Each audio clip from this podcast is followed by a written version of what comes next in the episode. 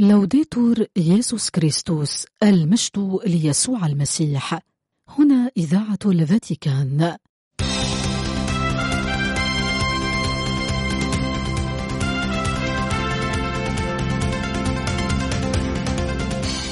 مستمعين الأحباء تحية طيبة من القسم العربي في إذاعة الفاتيكان.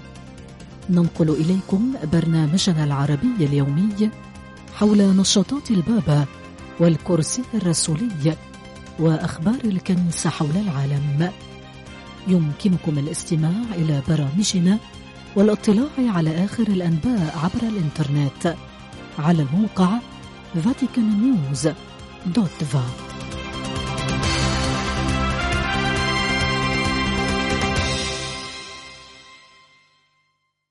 في حديثه إلى المؤمنين والحجاج المحتشدين في ساحة القديس بطرس. توقف البابا فرانسيس قبل تلاوة صلاة التبشير الملائكي ظهر اليوم الأحد عند القراءة من إنجيل القديس مرقس التي تحدثنا عن يسوع في حركة وسير حيث يتوجه عقب أن علم في المجمع إلى بيت سمعان بطرس فيشفي حماة سمعان. وفي مساء اليوم نفسه يخرج يسوع مجددا فيشفي عند باب المدينة كثيرا من المرضى ويطرد كثيرا من الشياطين ثم ينهض مبكرا صباح اليوم التالي ويذهب إلى مكان قفر ويصلي. ليخرج بعد ذلك من كفر نحوم ليسير في الجليل. وأراد البابا فرانسيس التأمل في هذا التنقل المستمر ليسوع حيث تعرفنا هذه الحركة بشيء هام عن الله من جهة وتطرح بعض الأسئلة حول إيماننا من جهة أخرى. وتوقف قدسته أولا عند توجه يسوع نحو الإنسانية الجريحة كاشفا وجه الآب. وقال البابا إنه قد تكون لدينا فكرة عن الله باعتباره إلها بعيدا غير مبال بما يحدث لنا إلا أن الإنجيل يرينا في المقابل كيف يخرج يسوع إلى الخارج بعد أن علم في المجمع وذلك كي تصل الكلمة التي أعلنها إلى الأشخاص وتلمسهم وتشفيهم. وهكذا وصل الأب الأقدس يكشف لنا يسوع أن الله ليس سيدا بعيدا بل هو آب ممتلئ بالمحبة يقترب منا ويزور بيوتنا ويريد أن يخلصنا ويحررنا ويشفينا من كل شر في الجسد وفي الروح. أكد البابا فرانسيس بالتالي على أن الله هو قريب منا دائما وأضاف أنه يمكن تلخيص أفعال الله في كلمات ثلاث القرب والشفقة والحنان. فهو يقترب منا ليرافقنا ويغفر لنا. إن سير يسوع المستمر هذا يسائلنا تبع البابا فرانسيس وبإمكاننا أن نسأل أنفسنا إن كنا قد اكتشفنا وجه الله كآب رحوم أم أن الإله الذي نؤمن به ونعلنه هو بارد وبعيد؟ هل يحفزنا الإيمان على السير أم أنه بالنسبة لنا مجرد عزاء داخلي يمنحنا السكينة؟ هل نصلي لمجرد أن نشعر بأنفسنا في سلام أم أن الكلمة التي نصغي إليها ونعلنها تدفعنا إلى الخروج من الذات مثل يسوع للقاء الآخرين ونشر عزاء الله؟ دعا الأب الأقدس بالتالي إلى أن ننظر إلى سير يسوع وأن نتذكر أن عملنا الرعوي الأول هو الابتعاد عن فكرتنا عن الله والارتداد كل يوم إلى الله الذي يعرفنا به يسوع في الإنجيل أي آب المحبة والشفقة. الآب القريب والرحوم والحنون. وشدد البابا فرانسيس على أننا حين نكتشف الوجه الحقيقي للآب ينضج إيماننا فنلمس الدعوة إلى أن نحمل رجاء الله وشفاءه. ثم تضرع البابا إلى مريم العذراء كي تساعدنا على الخروج من الذات لإعلان والشهادة للرب القريب والعطوف والحنون. هذا وعقب تلاوة صلاة التبشير الملائكي ذكر البابا فرانسيس بالاحتفال في العاشر من شباط فبراير في شرق آسيا ومناطق أخرى من العالم ببداية السنة القمرية. ووجه قدسته تحية قلبية إلى جميع المحتفلين بهذه المناسبة راجيا أن تكون هذه فرصة لعيش علاقات مودة وأفعال اهتمام تساهم في بناء مجتمع تضامني وأخوي يحظى فيه كل شخص بالاعتراف به واستقباله في كرامته.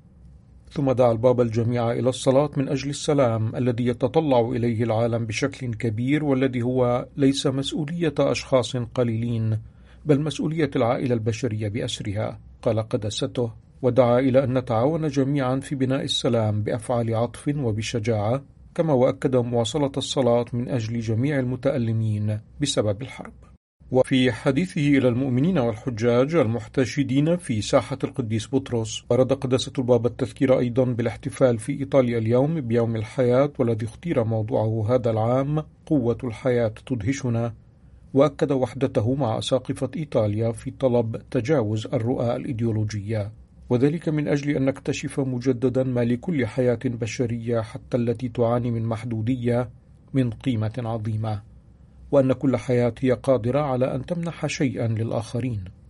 وجه البابا في كلمته أيضا تحية إلى جميع من أتوا للمشاركة في يوم الصلاة والتأمل ضد الإتجار بالبشر في الثامن من شباط فبراير عيد القديسة جوزيفين بخيتا الراهبة السودانية التي عانت في صغرها من العبودية.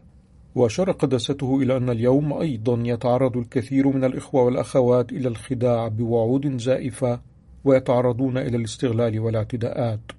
ودعا الأب الأقدس إلى أن نتحد جميعا لمواجهة هذه الظاهرة المأساوية. هذا ودعا البابا فرانسيس أيضا إلى الصلاة من أجل ضحايا وجرحى الحرائق التي ضربت وسط تشيلي.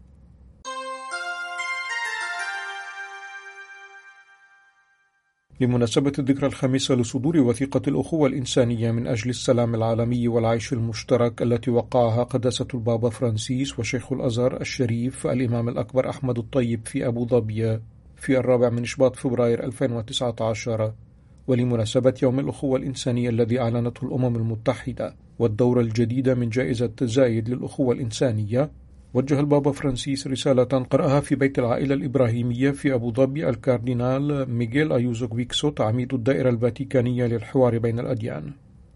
ومن بين ما ذكر الأب الأقدس في رسالته أنه من المشجع أن نرى كيف تتواصل مسيرة الحوار والصداقة والتقدير المتبادل التي بدأت في أبو ظبي خمس سنوات مضت وكيف تعطي الثمار. وأشار البابا إلى تبعات غياب التضامن الأخوي والذي يؤدي في مناطق كثيرة من العالم إلى تدمير البيئة وتدهور اجتماعي ومعاناة ضخمة لأعداد كبيرة من أخوتنا وأخواتنا. من الضروري بالتالي حسب ما شدد البابا فرانسيس في رسالته لفت الانتباه إلى المبادئ التي بإمكانها أن تقود البشرية في عتمة الظلم والكراهية والحرب نحو نور جماعة عالمية يطبعها تضامن اجتماعي ومحبة أخوية أكبر. هذا وأراد البابا فرانسيس في رسالته تجديد الشكر لفضيلة الشيخ الإمام الأكبر أحمد الطيب ولرئيس دولة الإمارات العربية المتحدة الشيخ محمد بن زايد آل نهيان وذلك وحسب ما ذكر قداسته على دعمهما الهام للمبادرات الساعية إلى تعزيز قيم الأخوة الإنسانية والصداقة الاجتماعية والتي تقوم على حقيقة أن البشر جميعا لا فقط قد خلقوا متساوين بل هم في رباط وثيق كأخوة وكأخوات كأبناء أب سماوي واحد.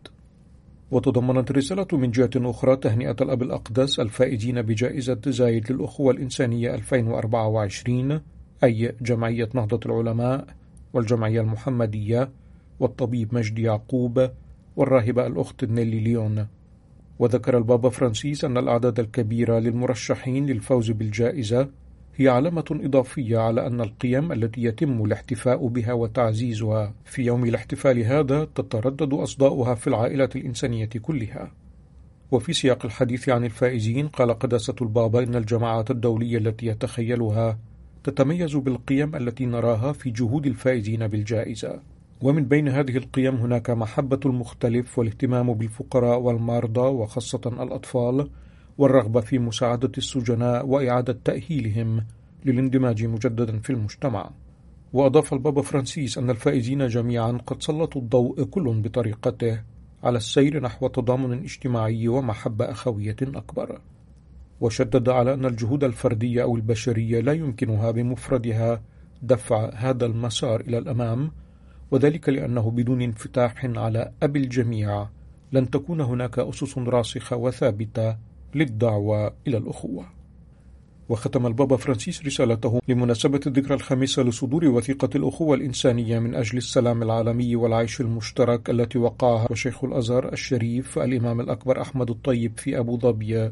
ولمناسبة يوم الأخوة الإنسانية الذي أعلنته الأمم المتحدة والدورة الجديدة من جائزة زايد للأخوة الإنسانية مؤكدا أن الجميع يمكنهم أن يتشجعوا لا فقط بفضل ما يقدم الفائزون من أمثال على الأعمال الجيدة ولكن أيضا بفضل القناعات الدينية التي حفزت في الفائزين سخاء القلب الكبير هذا. كما وأعرب الأب الأقدس عن الرجاء أن يتمكن جميع الأخوة والأخوات المتألمين من معرفة قرب واهتمام المؤمنين من العالم بكامله.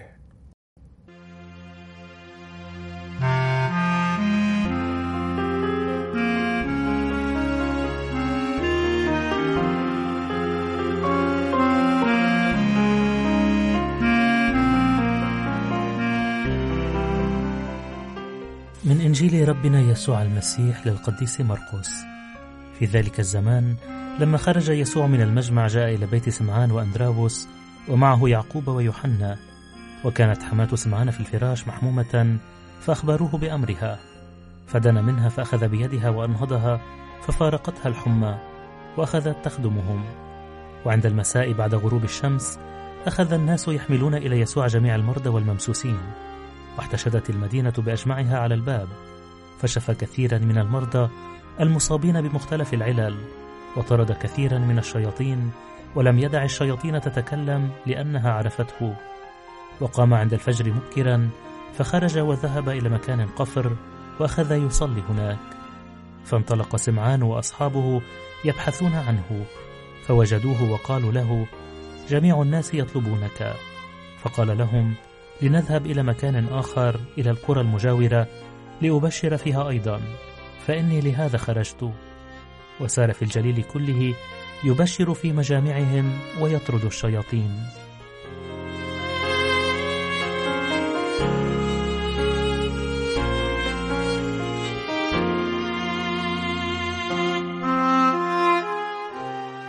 إن إنجيل هذا الأحد يواصل وصف يوم أمضاه يسوع في كفرنحوم.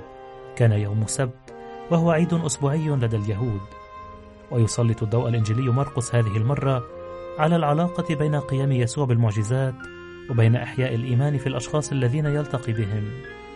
في الواقع إن الرب وعبر علامات الشفاء التي يقوم بها مع المرضى من كل نوع يريد أن يقيم الإيمان كجواب. يبدأ يوم يسوع في كفرنحوم بشفاء حماة بطرس وينتهي بمشهد المدينة المحتشدة بأجمعها على باب البيت حيث كان يقيم لكي يحمل إليه جميع المرضى. وتشكل الجموع المطبوعة بالألم الجسدي والبؤس الروحي إذا جاز التعبير البيئة الحيوية التي تجري فيها رسالة يسوع التي تتكون من كلمات وأعمال تشفي وتعزي. فيسوع لم يأتي لكي يحمل الخلاص إلى المختبر ولا يقوم بوعظ تجريبي بعيدا عن الناس بل هو وسط الجموع وسط الشعب. ومعظم حياة يسوع العلنية قد مضت على الطريق بين الناس من أجل البشارة بالإنجيل وشفاء الجراح الجسدية والروحية. هذه الجموع التي يتحدث عنها الإنجيل مرات عديدة هي البشرية التي تعاني وتقاسي. إنها إنسانية تقاسي المعاناة والتعب والمشاكل. وعمل يسوع القدير والمحرر والمجدد هو موجه إلى هذه البشرية المسكينة. وهكذا وسط الجموع إلى وقت متأخر من الليل ينتهي السبت. وماذا فعل يسوع بعد ذلك؟ قبل فجر اليوم التالي خرج بعيدا عن باب المدينة وانفرد في مكان قفر وأخذ يصلي. يسوع يصلي فهو يحمي بهذه الطريقة شخصه ورسالته من نظرة انتصارية تسيء فهم معنى المعجزات ومعنى قدرته المواهبية. فالمعجزات في الواقع هي علامات تدعو إلى إجابة الإيمان علامات ترافقها على الدوام كلمات تنيرها ومعا علامات وكلمات تنشئ الإيمان والتوبة بقوة نعمة المسيح الإلهية. ويشير ختام مقطع اليوم إلى أن البشارة بملكوت الله من قبل يسوع تجد مكانها الأنسب في الطريق. لتلاميذه الذين بحثوا عنه ليعيدوه إلى المدينة قال يسوع لنذهب إلى مكان آخر إلى القرى المجاورة لكي أبشر فيها أيضا فإني لهذا خرجت. هذا كان طريق ابن الله وهذا سيكون طريق تلاميذه وعليه أن يكون طريق كل مسيحي. الطريق كمكان لبشارة الإنجيل السارة تضع رسالة الكنيسة تحت شعار الذهاب والمسيرة تحت شعار الحركة وليس السكون أبدا. لتساعدنا العذراء مريم لكي نكون منفتحين على صوت الروح القدس الذي يدفع بالكنيسة إلى نصب خيمتها أكثر فأكثر وسط الجموع لكي تحمل للجميع كلمة يسوع التي تشفي يسوع طبيب الأجساد والنفوس.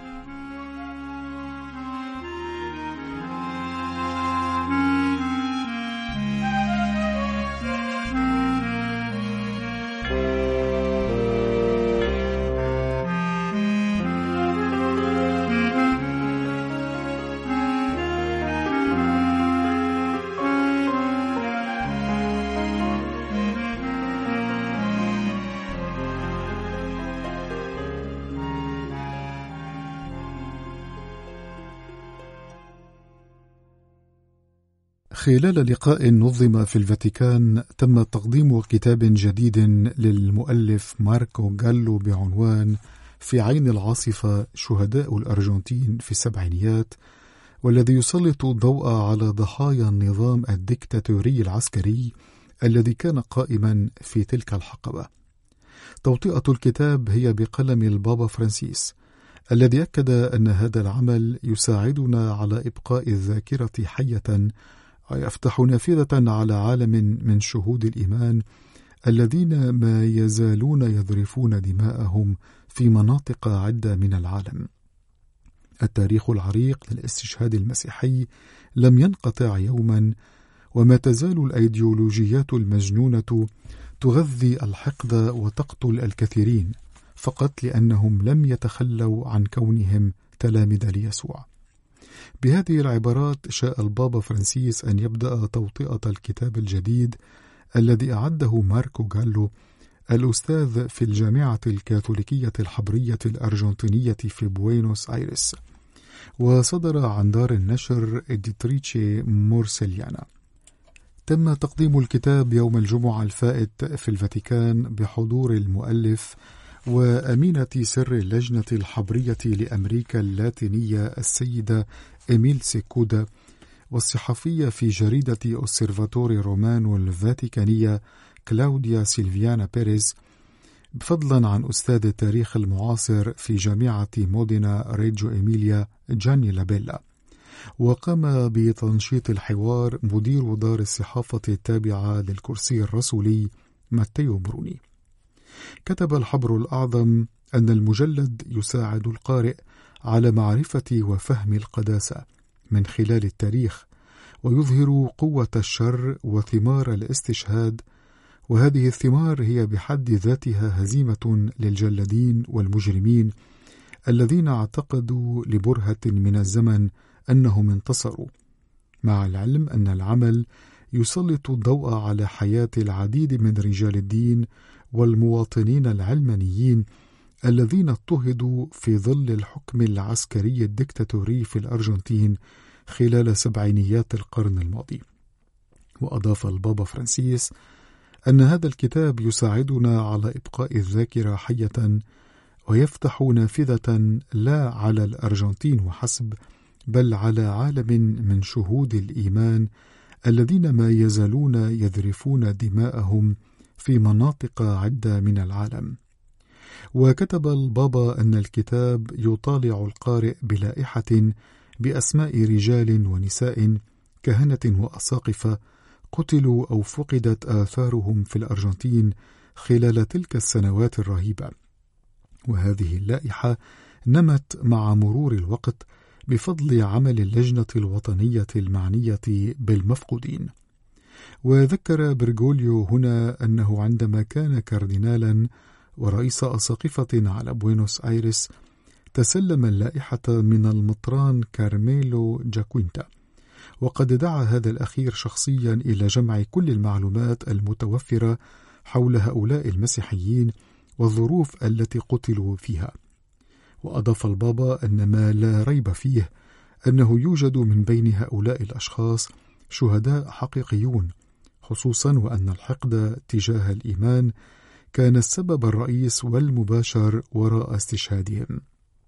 بعدها شاء البابا أن يتوقف عند عبارتين ألا وهما نعمة ونقمة. وذكر بأن الرب يسوع خاطب تلاميذه ودعاهم كي لا يخافوا لأن العالم سيكرههم وسيضطهدهم. مؤكدا أن العالم كرهه هو من قبلهم. ولفت فرانسيس إلى أن الشهيد ينظر إليه على أنه بطل لكنه في الجوهر شخص حظي بنعمة من الله.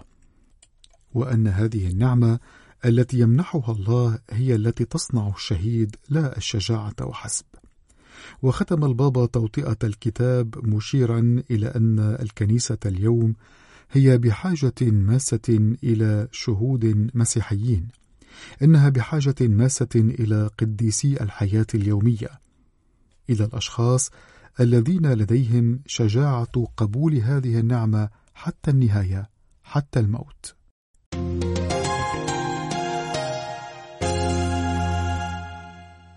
بدأ عميد الدائرة الفاتيكانية المعنية بخدمة التنمية البشرية المتكاملة الكاردينال مايكل تشيرني الجمعة الثاني من شباط فبراير زيارة إلى جنوب السودان. وتأتي هذه الزيارة بعد عام على الزيارة المسكونية التي قام بها البابا فرانسيس إلى هذا البلد مع رأس الكنيسة الأنجليكانية رئيس أساقفة كانتربري جاستن ويلبي.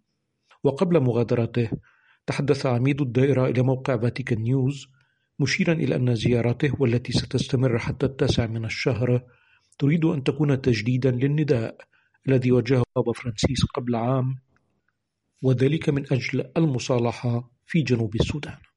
وتابع أن هذا يعني أننا أي الجماعة المسيحية والكرسي الرسولي لم نفقد الرجاء ولا نعتبر أن عملية المصالحة قد فشلت أو أنه لم يعد هناك رجاء.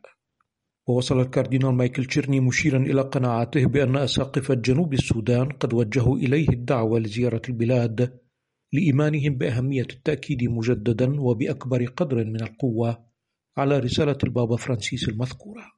شدد عميد الدائرة بالتالي على أهمية القيام بهذا التأكيد بشكل ملموس. هذا إلى جانب ضرورة مرافقة المسيرة الصعبة في جنوب السودان من أجل إنهاء العنف والانتقام والمعاناة وبناء السلام معا. وتبع حديثه مسلطا الضوء على أن المكان الأكثر مأساوية هو على الأرجح الحدود مع السودان حيث يحاول عشرة ملايين من النازحين اللجوء إلى جنوب السودان. وأضاف أن هذا يمكن أن يساعدنا على التأمل فيما لدينا من صعوبة في استقبال مئة شخص. وخلال تطرقه إلى هذه الأوضاع تحدث عميد الدائرة الفاتيكانية عن الرجاء في تدشين ومباركة سفينة جديدة خلال زيارته مدينة الرنك على الحدود بين جنوب السودان والسودان. ما سيساعد اللاجئين على الانتقال عبر نهر النيل وسيجعل هذا حسب ما ذكر الكاردينال تشيرني. هذه الرحلة ممكنة وأقل خطورة. ويرجو عميد الدائرة من جهة أخرى أن يتمكن السودان وجنوب السودان قريبا من بلوغ السلام من أجل خير شعبي البلدين. وأضاف أن السلام لا يتم بلوغه بتشييد الجدران ومنع حركة أشخاص يتطلعون إلى الحد الأدنى من الأمن. علينا في المقابل فتح أبوابنا قال الكاردينال تشيرني. وأيضا قلوبنا وإمكانياتنا كي يتوفر لهؤلاء الأشخاص هذا الأمن الذي بدونه تصبح الحياة مستحيلة. هذا ومن بين المواضيع الهامة في زيارة الكاردينال مايكل تشيرني إلى جانب الهجرة. هناك الإدانة القاطعة لكل أشكال الإتجار بالبشر وسيترأس عميد الدائرة في مدينة ملاكال في الثامن من الشهر قداسا إلهيا لمناسبة اليوم العالمي للصلاة والتأمل ضد الإتجار بالبشر وذلك في كنيسة القديسة جوزيفين بخيتا. وقال الكاردينال في حديثه إلى موقع فاتيكان نيوز إنه قد عمل مع معاونيه طوال هذه السنوات في مواجهة الإتجار بالبشر والعبودية الحديثة وأشار في هذا السياق إلى الاعتزاز بتعاون دائرة خدمة التنمية البشرية المتكاملة مع طليتا قوم الشبكة الدولية للراهبات الناشطة في مجال إنقاذ ومداواة ضحايا الإتجار بالبشر. وأعرب عميد الدائرة عن الاعتزاز بالتعاون مع الشبكة التي وصف نشاطها برسالة وخدمة رائعة والتي تقوم بما يقوم به الآخرون بالأقوال فقط وذلك بدون دعاية أو موارد حسب ما ختم الكاردينال مايكل تشيرني قالت الأمم المتحدة إن تصاعد الأعمال العدائية في خان يونس جنوب قطاع غزة يدفع آلاف المدنيين للفرار إلى منطقة رفح التي تضم حاليا أكثر من مليون وأربعمائة ألف من سكان القطاع وهي مكتظة جدا حسب ما ذكرت وسائل إعلام غربية. وأوضح بهذا الصدد يانيس لاركي المتحدث باسم مكتب الأمم المتحدة لتنسيق الشؤون الإنسانية. أوضح أنه في الأيام الأخيرة واصل آلاف الفلسطينيين الفرار إلى الجنوب الذي بات يتواجد فيه اليوم أكثر من نصف سكان غزة والبالغ عددهم حوالي مليونين وثلاثمائة ألف نسمة ويعيش معظمهم في خيام أو حتى في العراء. أعرب المسؤول الأممي عن خوفه من اتساع رقعة القتال ليصل إلى رفح مضيفا أن المنظمة الأممية تخشى ما يمكن أن يحصل في المستقبل. خصوصا وأن وزير الدفاع الإسرائيلي جالنت صرح بأن الجيش الإسرائيلي سيستهدف المنطقة بعد تحقيق مهمته في خان يونس. في تطور آخر قالت المديرة التنفيذية لهيئة الأمم المتحدة للمرأة إنه في كل ساعة تقتل اثنتان من الأمهات الفلسطينيات في قطاع غزة المحاصر وسبع نساء كل ساعتين وإن حوالي 800 ألف امرأة نزحن من منازلهن في القطاع. هذا وتقول المعلومات إن العدد الأكبر من ضحايا الحرب على غزة كان من النساء والأطفال إذ ارتفع عدد هؤلاء ليصل إلى نسبة 63% من مجموع عدد الضحايا.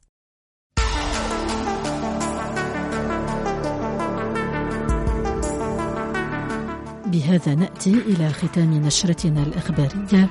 قدمناها لكم من إذاعة الفاتيكان. المجد ليسوع المسيح. لوديتور يسوع كريستوس